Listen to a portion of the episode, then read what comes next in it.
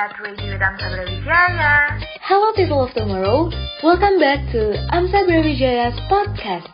Kita akan nemenin di pagi, siang, malam, hari kalian.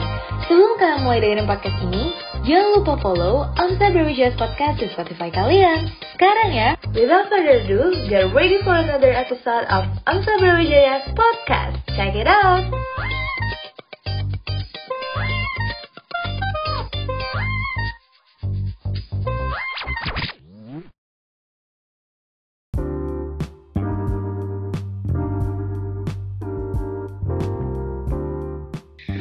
People of tomorrow, selamat datang di podcast Meet the Mats. Di pencara ini kita tentunya bakal membahas topik yang mungkin nih teman-teman udah tunggu. Perkenalkan, aku Sherina dan ada teman aku Nadia. Halo, aku Nadia. Dan di sini kita bakal jadi host di episode kali ini. Yeay. Oke, mungkin teman-teman udah pada baca judulnya nih. Yes, bener banget. Kita bakal bahas dan mengulik lebih jauh tentang lomba-lomba di AMSA.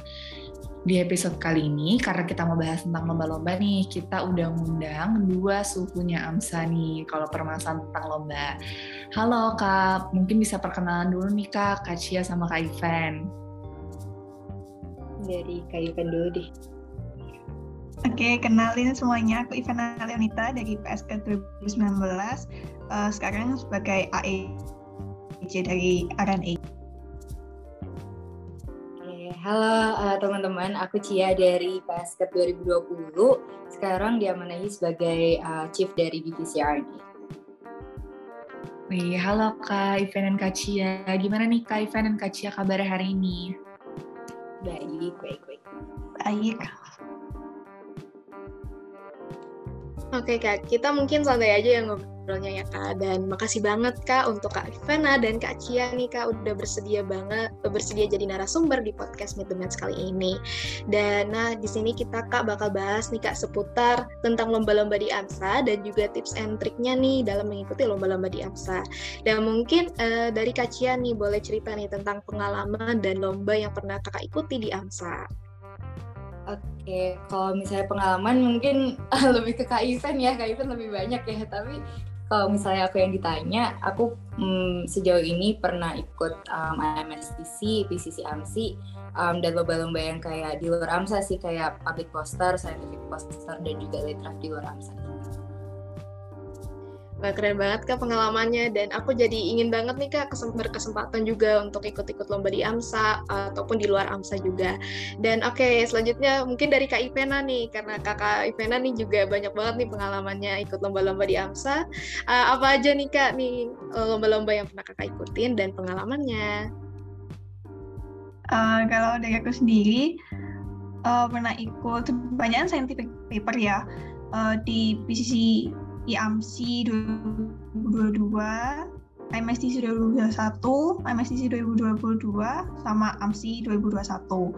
Kalau yang IAMSI 2021 aku white paper waktu itu.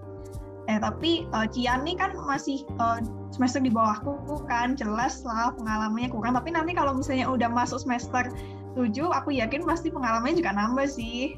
Amin. Ya pasti masih banyak kak kesempatan tentunya kak nanti untuk ikut lomba-lomba di AMSA tentunya ya kak. Dan uh, aku juga baru tahu nih kak ternyata di AMSA tuh banyak banget lomba-lomba yang bisa diikutin.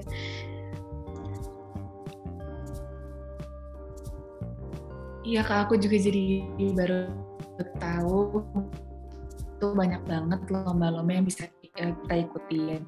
Nah, Kak Ci sama Kak Ivan nih keren banget nih, tapi sebelum kakak ikut lomba-lomba ini itu mungkin pertama kali ikut lomba itu pasti kan ada uh, rasa takut atau ragu gitu ya Kak. Nah, soalnya jujur nih aku sama Nadia pengen banget lomba, tapi kita masih ada rasa ragu sama takut gitu. Nah, kalau dari Kak Ivan sama Kak Cia sendiri gimana nih Kak? Waktu itu pas pertama kali ikut lomba tuh untuk meyakinkan diri gitu kalau kakak tuh bisa gitu. Mungkin dari Kak Ivana dulu. Okay menurutku wajar sih kalau takut. Awalnya takut dan merasa kayak nggak bisa atau nggak mampu gitu kan ikut lomba. Nah tapi uh, waktu itu aku pikir kayak lihat cutting kan lihat ternyata mereka bisa. Terus aku mikir coba ah mungkin aku juga bisa gitu. Jadi intinya kayak aku pengen coba ah gitu.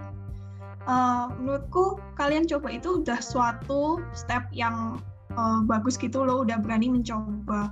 Kalau nanti kalian nggak suka ya nggak apa-apa. Kalau misalnya nggak bisa juga nggak apa-apa itu urusan belakang. Tapi setidaknya kalian udah coba. Karena udah coba itu berarti kalian udah tahu rasanya kalian bisa tahu kalian bisa atau enggak kayak gitu.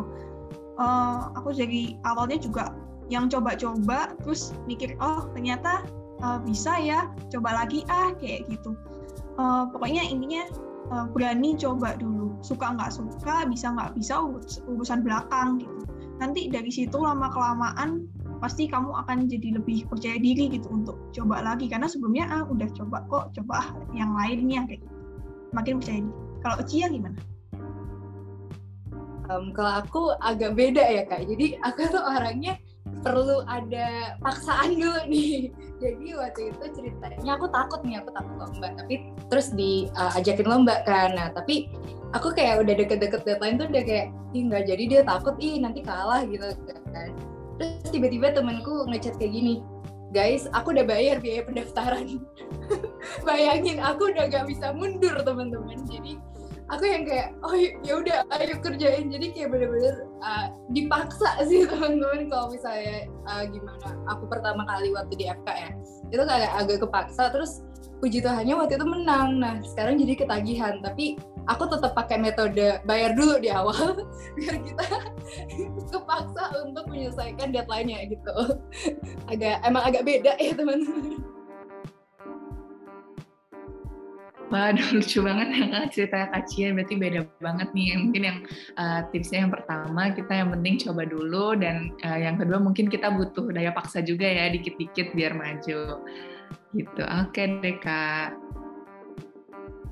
Ya jadi mungkin dari Kak Cia nggak mau rugi ya kak. Udah bayar ya kak? Jadi ikut oh, cuman habis itu uh, pasti sekali coba gitu kita pasti bakal ketagihan kak. Oh lomba lagi gitu nah ikut lomba lagi. Wah ternyata nggak seserem itu. Oh guys lomba. Dan oke okay, kak makasih banget kak. Jujur aku belajar juga nih kak. Ternyata uh, benar-benar nggak seserem itu ya kak kalau ikut lomba kita. Dan mungkin sebelumnya aku juga ingin nanya kak, uh, mungkin sebelum kita uh, ikut lomba, mungkin ada hal nih yang dipersiapkan atau diperhatikan nih kak sebelum uh, ikut lombanya. Dan mungkin uh, dari kak Cia dulu nih, uh, misalnya kalau ikut lomba itu kakak ada gak sih yang hal yang harus uh, banget dilakukan gitu kak sebelum mengikuti lomba? Oke, biasanya kalau aku ikut lomba itu um, mungkin yang pertama itu emang mental ya. Jadi kita satu kita nggak perlu nggak boleh punya mental yang kayak uh, aku mau lomba tapi aku takut terus nanti maju mundur gitu. Jadi yang paling pertama menurutku mental. Tapi ada hal-hal teknis yang emang lebih baik kita pikirin tuh sebelum lomba gitu. Misalnya kayak kalian lihat timelinenya, terus kalian lihat uh, tema tema lombanya gitu kayak diselenggarain oleh siapa supaya satu timelinenya itu nggak tabrakan sama uh, jadwal mungkin akademik kalian atau misalnya jadwal kolegium atau mungkin kayak jadwal lomba yang lain gitu nih kalau misalnya kamu habis lomba gitu.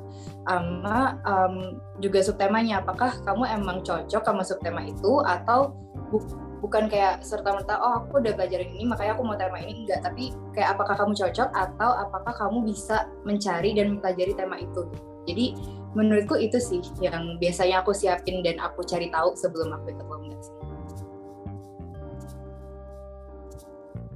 Oke, mungkin selanjutnya dari Kak Ivana gimana nih Kak? Uh, ya kurang lebih sama kayak Cia juga. Pastinya uh, lihat timelinenya dulu sama uh, lihat temanya. Dan benar banget yang tadi Cia bilang walaupun kita nggak belum dapat blog itu mungkin uh, blognya masih di semester semester atas nggak apa-apa dicoba ikut aja. Karena biasanya memang di paper itu nggak butuh kalian harus paham dari uh, organ itu atau nggak nggak harus paham dari blog itu untuk bisa ngerjain paper. Tapi bisa kok dibaca dikit-dikit gitu bisa. Uh, sama juga mungkin yang perlu dipersiapin kalau masalah tim kalau bisa sih memang ajak temen yang udah berpengalaman atau misalnya ajak cutting juga boleh gitu.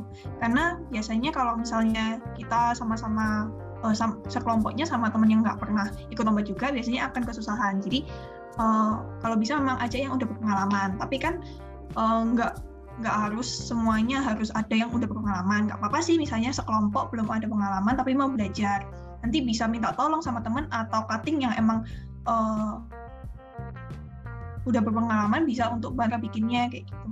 Kemudian mau namin juga uh, kalau udah dapet tim kayak gitu, uh, kalau brainstorming ini brainstorming ide itu menurutku proses yang paling rumit gitu, kayak paling makan waktu dan paling uh, melelahkan dan banyak sekali uh, aku beberapa, beberapa kali di fase brainstorming itu mundur karena nggak dapet judul yang pas. Jadi kayak yang harus dipersiapin itu memang tiap tiap anggota tim harus mau kontribusi ide, harus mau banyak-banyak uh, baca jurnal, banyak-banyak cari ide. Karena kalau misalnya kita cuma bergantung sama beberapa orang aja untuk cari ide, nantinya akan uh, kesusahan gitu, nggak akan nemu ide yang uh, pas, akhirnya akan uh, lama, jadinya nggak bisa cepet-cepet kerjain uh, karyanya gitu. Jadi memang harus ada komitmen juga dari semua anggota tim untuk uh, ayo tadi ide sama-sama jangan sampai uh, cuma satu orang aja yang cari ide. Nantinya akan pasti uh, biasanya akan ah ya udah nggak nemu nggak nemu idenya akhirnya mundur kayak gitu. Oke, jadi uh, selain kita juga harus uh, lihat juga subtema atau persyaratan persyaratan dari lomba uh, peserta juga kita juga dari uh, diri kita juga siapkan juga ya kak untuk uh, tetap uh, komitmen juga uh, terhadap uh, mengikuti lombanya itu. Wah, jadi emang ya harus dipersiapin ini tiga-tiganya, mulai dari mental, terus teknisnya gimana, dan juga uh, kita sama anggota tim yang lain tuh kayak gimana ya, Kak. Uh, Oke deh, Kak, tadi mumpung berhubung Kak Cia juga tadi singgung tentang teknis, ada timeline lomba yang harus kita sesuaikan sama jadwal akademik kita atau jadwal lomba lain. Aku mau tanya nih ke kakak-kakak, susah nggak sih kak untuk mengimbang, mengimbangi antara akademik sama lomba? Apalagi kan kalau kuliah kedokteran itu makin naik semester itu kan materinya makin sulit gitu ya kak. Jadi kita harus uh, gimana ya istilahnya kalau kita udah berkomitmen untuk ikut lomba, kita harus bagi waktu sama pikiran kita untuk keduanya. Nah kalau dari kakak-kakak gimana nih kak untuk uh, mengimbanginya? Mungkin dari kak event dulu.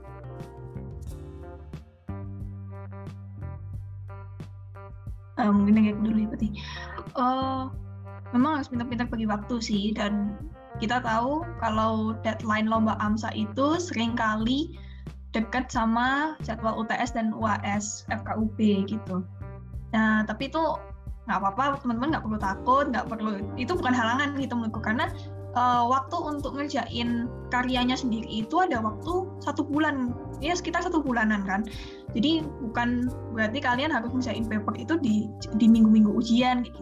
Tapi sebelum-sebelumnya kalian bisa uh, nyicil kok bisa nyicil ngerjain. Misalnya kasih waktu dua minggu uh, kita nyicil mulai dari cari jurnal sampai akhirnya nulis karyanya sendiri. Uh, kalau dari aku sendiri so far uh, masih aman sih nggak mengganggu akademik yang gimana gimana gitu. Memang uh, ya aku nggak mau bohong juga. Aku juga pernah ngejain paper hamin satu ujian atau hamin satu PS atau WAS gitu aku lupa. Tapi ya itu memang hamin satu ujian. Tapi uh, hamin satu itu aku nggak ngerjain uh, bagian yang banyak. Aku cuma finishing jadi cuma tinggal bagian-bagian dikit kecil-kecil aja gitu. Tapi uh, menurutku sendiri nggak terlalu mengganggu akademik yang gimana-gimana sih selama kita bisa membagi waktunya. Jadi nggak nggak waktu minggu-minggu ujian baru giat-giatnya bikin paper, tapi dari sebelum-sebelumnya juga udah dicicil dikit-dikit. Jadi waktu mau ngumpulin waktu hamil satu deadline gitu tinggal finishing dikit-dikit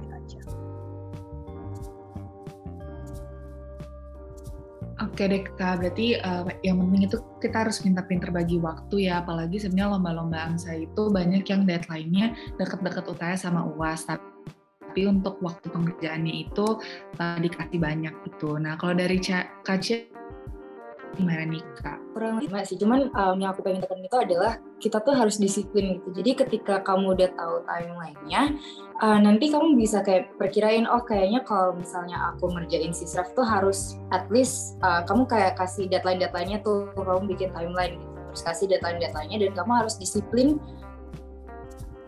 uh, deadline-deadline itu supaya apa yang kamu rencanakan itu uh, atau alurnya itu emang emang sesuai dengan apa yang kamu rencanakan gitu realisasinya dan uh, menurutku sejauh ngerjain si serap itu agak waktu minggu UTS ya tapi uh, puji Tuhannya masih aman sih sampai sampai hari ini tuh masih aman. Yang penting adalah bisa atur atur waktu. Hmm, berarti uh, kalau dari Kak Cia penting banget ya Kak untuk uh, siapin deadline dari awal dan disiplin.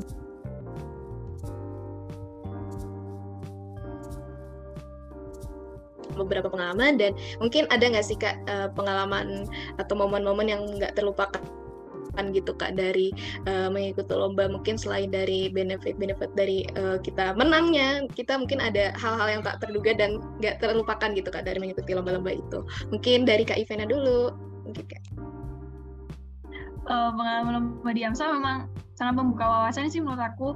Dulunya aku yang nggak bisa bikin paper sama sekali kayak nggak nggak ngerti kenapa ada orang yang suka bikin paper sampai sekarang aku udah udah terbiasa kayak gitu. Jadi dari nyoba-nyoba eh ternyata jadi bisa terus sekarang udah kayak terbiasa. Uh, yang paling berkesan sih uh, menurut aku waktu IAMSI kemarin IAMSI 2022 itu kan uh, lombanya internasional. Jadi itu uh, pertama kalinya aku ikut lomba yang internasional. Jadi uh, pesertanya juga dari AMSA uh, Taiwan, Jepang, Filipina, Thailand, gitu. Terus jurinya juga dari luar negeri, dari Singapura, gitu. Itu menurutku keren sih, kayak uh, bisa presentasi di depan lawan lawan-lawan dari luar negeri, terus uh, bisa lihat gimana sih orang luar negeri kalau presentasi, gitu. Dan bisa ke, bisa bersaing lah sama orang luar negeri itu keren sih. Terus bisa ketemu uh, teman-teman baru dan anak-anak kedokteran pula dari luar negeri itu keren sih. Di mana lagi kamu bisa dapat kayak ilmu kamu dapat kemudian uh, teman kamu juga dapat jadi kayak AMSA ini lombanya benar-benar kayak paket komplit gitu loh. Keren Wah, ternyata di lomba-lomba kalau ikut lomba-lomba di AMSA benar-benar uh, menambah wawasan banget ya kak. Apalagi kita bisa berinteraksi dengan uh, mungkin yang nggak uh, selama pandemi kita nggak bisa ketemu siapa-siapa. Terus yang kemarin kakak juga bisa ketemu dengan teman-teman dari luar negeri dan bisa bertukar juga wawasan. Uh, mungkin selanjutnya dari Kak Cia nih mungkin ada momen-momen yang nggak terlupakan nih kak dari mungkin mengikuti lomba. Um, aku pengen banget sih kayak kayak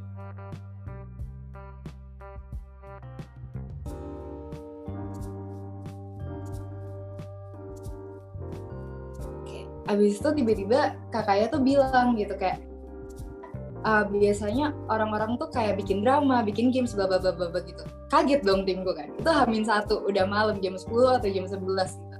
Tapi kayak kita tuh akhirnya memutuskan ya udah kita kasih aja lah drama dikit gitu di awal dan di akhir. Kita bikinlah lagu di awal dan di akhir juga. Nah, anehnya adalah nggak aneh sih. Puji Tuhannya adalah kita waktu itu menang juara dua teman-teman dan itu bener-bener kayak bener-bener kayak aku yang kayak hah? Jadi kayak kita juara dua dengan persiapan yang kayak gitu gitu cuman ya bukan untuk ditiru ya teman-teman. Sebaiknya memang kalian udah tahu gitu. Jadi kayak lomba-lomba uh, apalagi lomba-lomba di AMSA non AMSA itu kalian harus tahu kayak mereka biasanya presentasinya gimana terus kayak um, mereka biasa um, PPT-nya kayak gimana. Itu tuh kalian bisa uh, tanyain gitu ke kating-kating kalian yang berpengalaman supaya nanti walaupun lucu tapi kejadiannya nggak kayak aku saya agak panik ya teman-teman waktu itu. Mungkin itu sih kalau yang paling berkesan. Ternyata bisa gitu ya kak. Dadakan tapi menang juara dua. Waduh. Sangat keren kak. Oke.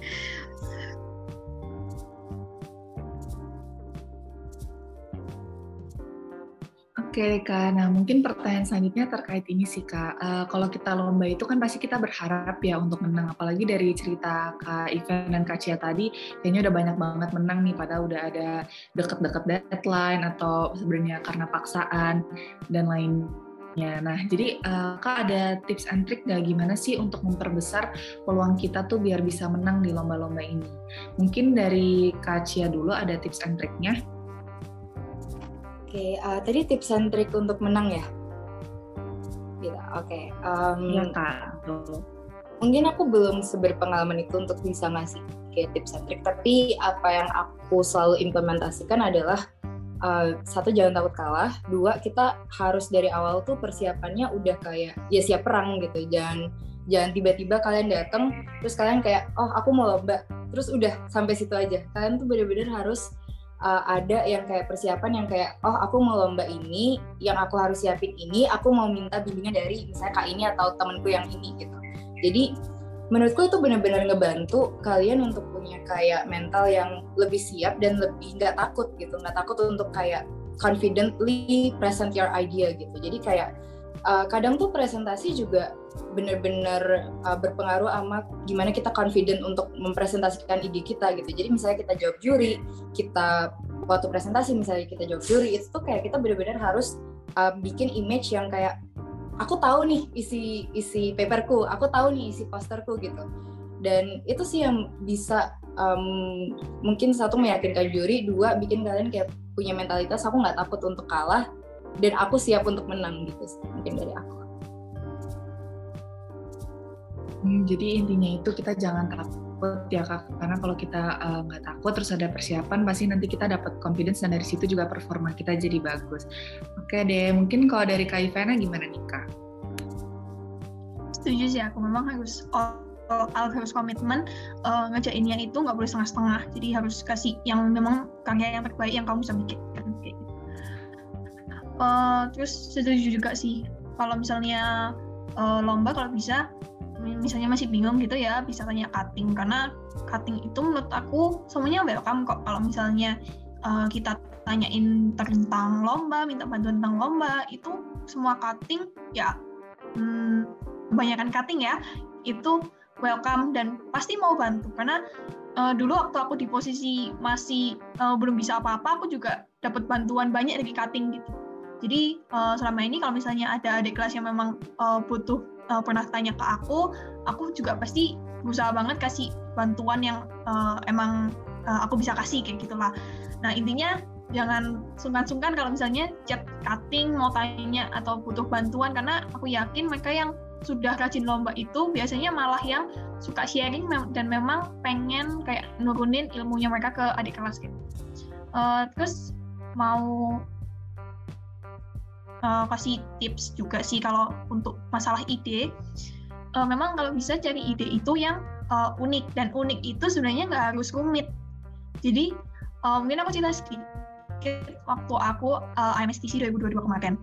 Jadi waktu itu kan temanya telemedicine dan banyak banget kelompok-kelompok itu yang bikin judulnya telemedicine untuk penyakit A, telemedicine untuk penyakit B, untuk penyakit C dan lain-lain gitu. Intinya telemedicine tapi untuk ya beda-beda penyakitnya aja gitu jadinya akan susah sekali untuk stand out. Nah, uh, waktu itu kelompokku bikin judul uh, siapa sih spe dokter spesialis yang suka siapa sih uh, dokter spesialis yang suka pakai telemedicine dan siapa yang nggak suka. Nah, ternyata hasilnya itu cukup menarik gitu. Ternyata ada memang ada spesialis yang lebih prefer pakai uh, telemedicine dan ternyata ada yang bahkan nggak suka dan uh, kalau bisa tetap pasiennya harus datang kayak gitu intinya. Nah itu kan sebenarnya uh, kalau dibandingkan sama judul yang lain itu lebih simple lah ya dan memang waktu aku lihat di presentasinya kelompok lain itu lebih kompleks gitu isinya daripada punya aku. Nah tapi ternyata waktu menang uh, kelompokku menang waktu itu jadi menurut aku intinya adalah kalau bisa kalian itu cari sesuatu yang uh, di luar apa ya unik lah intinya. Jadi walaupun nggak rumit kayak kelompok-kelompok lain tapi setidaknya kamu tuh unik dan memang ada hasil yang uh, bagi juri itu wah ini uh, yang nggak kepikiran gitu loh. Kayak kalian punya judul penelitian yang nggak kepikiran sama orang-orang tapi hasilnya bagus gitu Hmm, oke oke deh, makasih ya Kak. Berarti kalau dari Kak itu lebih ke uh, gimana caranya kita itu mendapatkan ide yang stand out gitu ya dibandingkan dengan uh, tim-tim yang lain mungkin dan juga jangan lupa untuk tanya-tanya uh, ke cutting karena pasti cutting membantu kita juga ya Kak.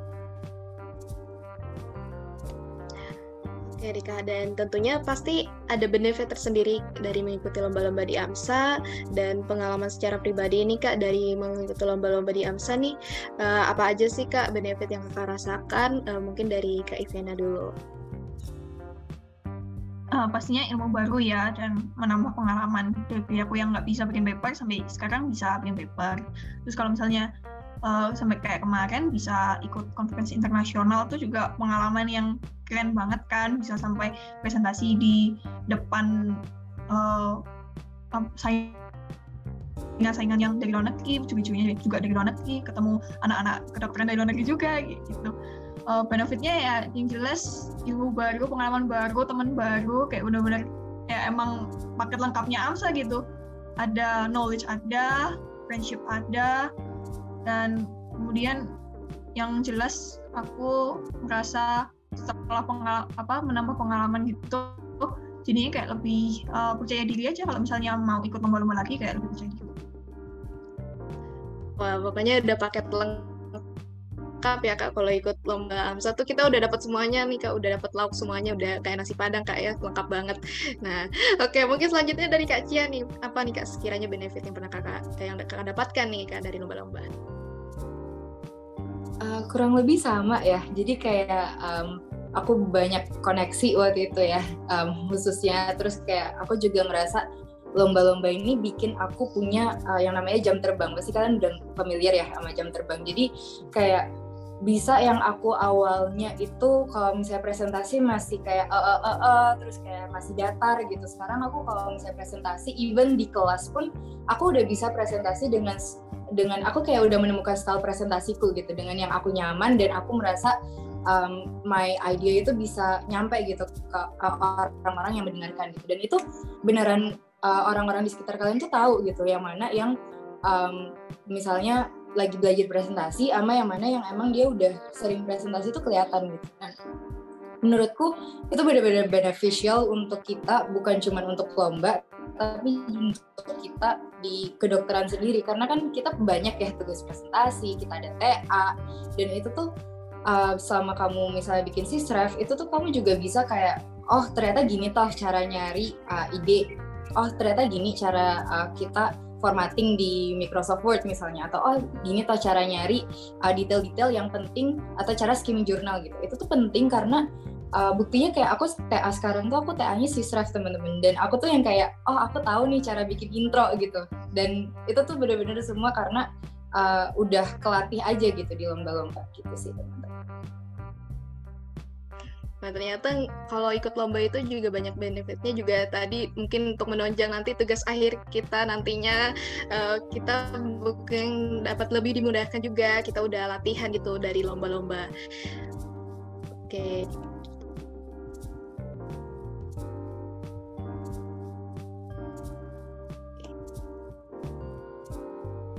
Oke deh kakak-kakak, mungkin selanjutnya ini uh, pasti ya banyak banyak banget dari teman-teman yang makin penasaran gitu kan setelah mendengar benefit dari ikut lomba ini tuh ternyata banyak banget. Nah, apa aja sih lomba-lomba yang bisa diselenggarakan oleh AMSA yang bisa diikuti oleh teman-teman AMSA nih? Mungkin yang di luar dari yang Kak Ivan sama Kak Cia ceritain masih ada lagi. Iya sih, tapi ini aku atau Kak Ivan nih? Um, iya, mungkin uh, dari Kak Ivan dulu boleh. Oh, aku dulu. Tadi uh, lomba-lomba selain yang tadi disebutin gitu ya?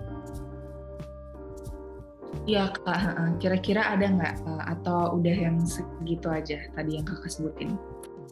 Oh, kadang kalau AMSA itu uh, ada acaranya AMSA internasional yang nggak uh, selalu ada. Contohnya kayak yang tahun lalu, tahun lalu ya ada World Hemophilia Day itu mereka juga ngadain kayak lomba scientific paper. Ya kalau nggak salah scientific paper atau ada public poster juga gitu aku lupa. Itu yang kayak nggak rutin gitu kayaknya uh, diadain tapi yang tahun kemarin ada. Terus ada juga yang AMSA Summit. Uh, apa ya? Apa ya aku lupa yang summit itu. International Summit. Oh ya um, ya AMSA International Summit. Waktu itu juga ada lombanya ada lomba interview psikiatri sama scientific post eh paper kalau nggak salah ya aku lupa itu itu yang nggak rutin diadain juga tapi kalau yang rutin yang tadi kita sebutin sih yang uh, uh, yang PCC IAMSI, AMSI, MSTC itu yang memang rutin diadain sih.